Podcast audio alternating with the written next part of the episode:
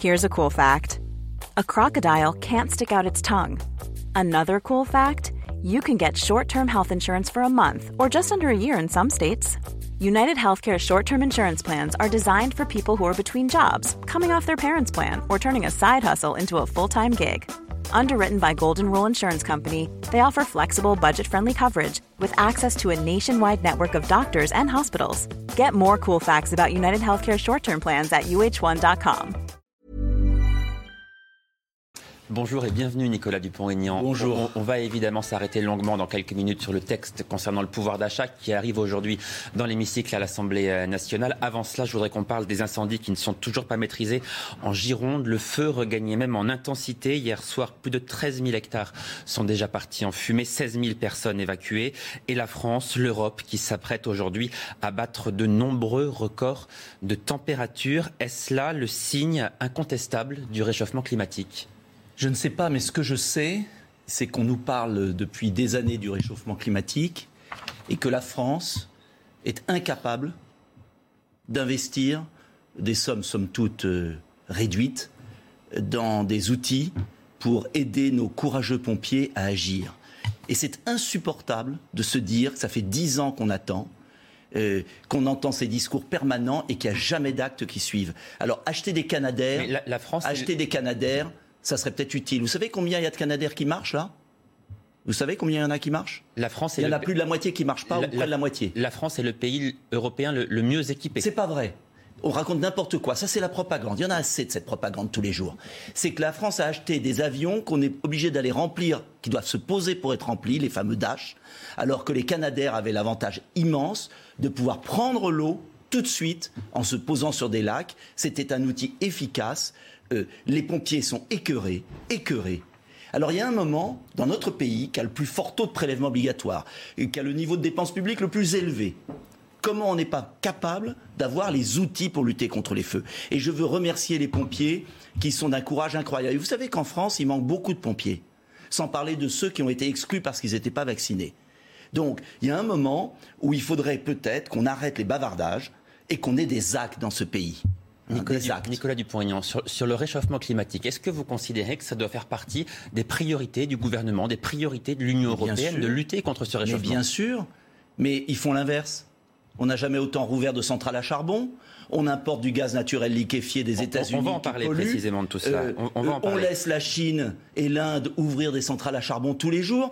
Là aussi, on est en pleine contradiction. On est dans du baratin permanent. On, on va parler et de cela. De l'autre côté, non, je finis ma réponse. De l'autre côté, tout est fait pour laisser réchauffer la planète, puisqu'on est dans un système mondialiste où on importe des produits du bout du monde et ça pollue beaucoup plus. Donc on ne luttera contre le réchauffement climatique que quand on aura une vision globale et qu'on s'attaquera à ceux qui polluent le plus. Et ce n'est pas la France.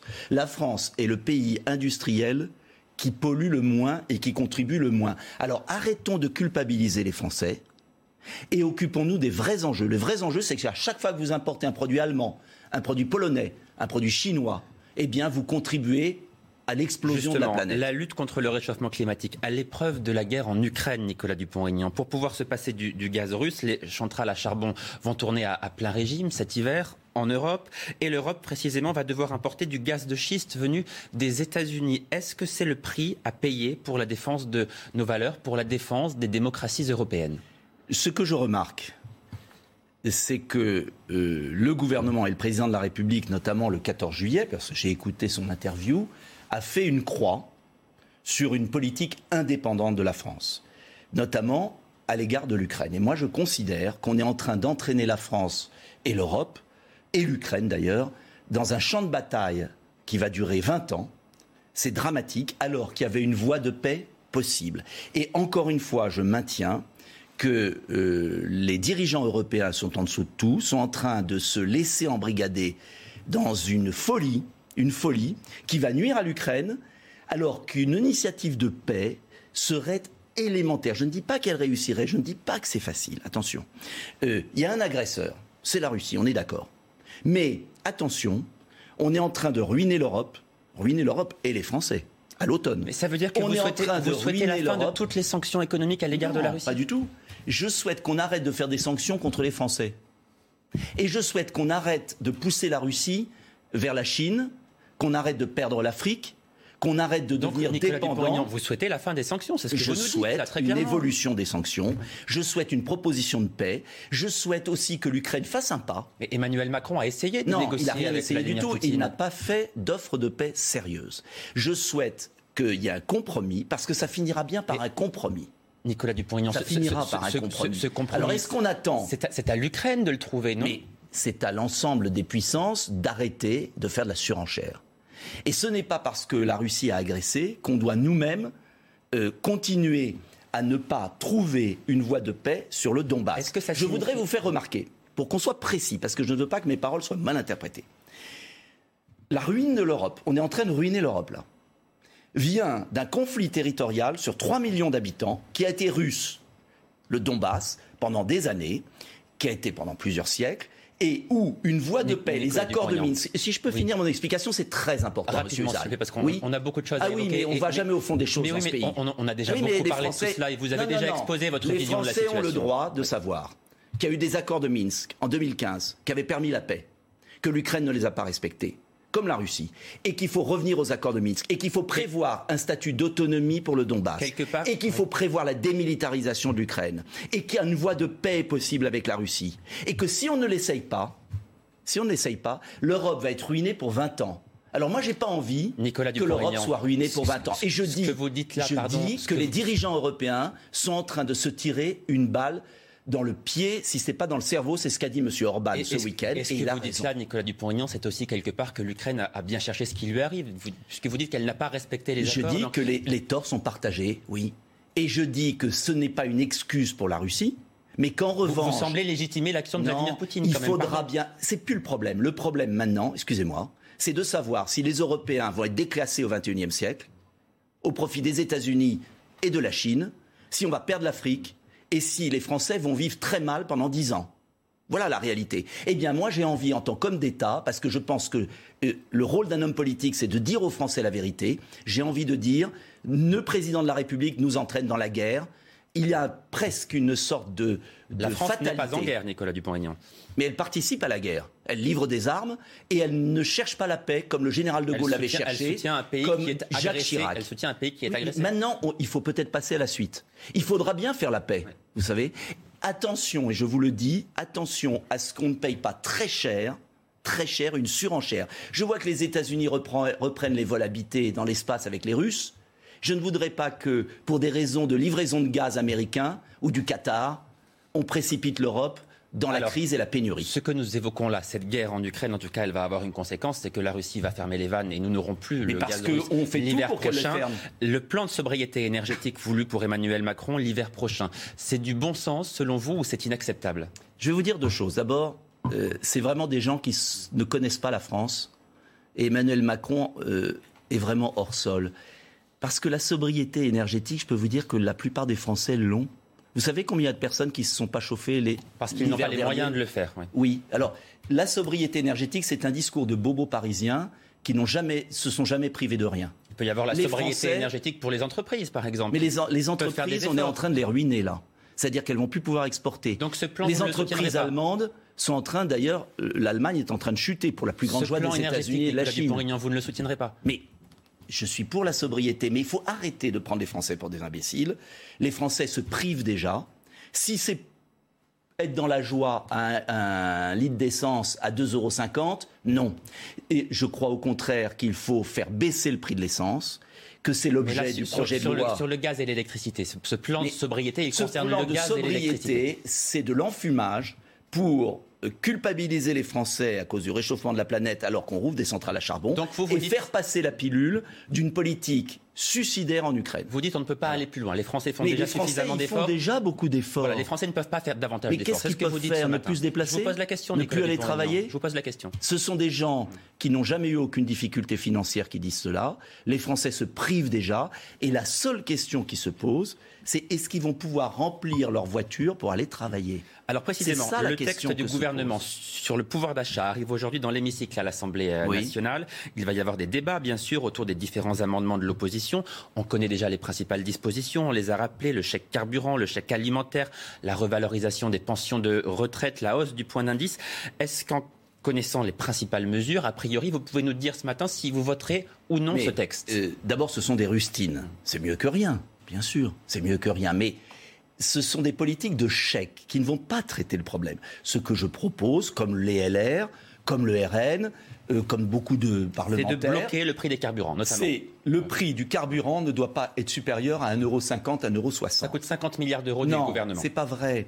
C'est pas vrai. Supprimer, par exemple, la TVA sur la taxe. Vous savez qu'on est le seul pays au monde peut-être qui a une TVA sur une taxe. Ça coûte 7 milliards.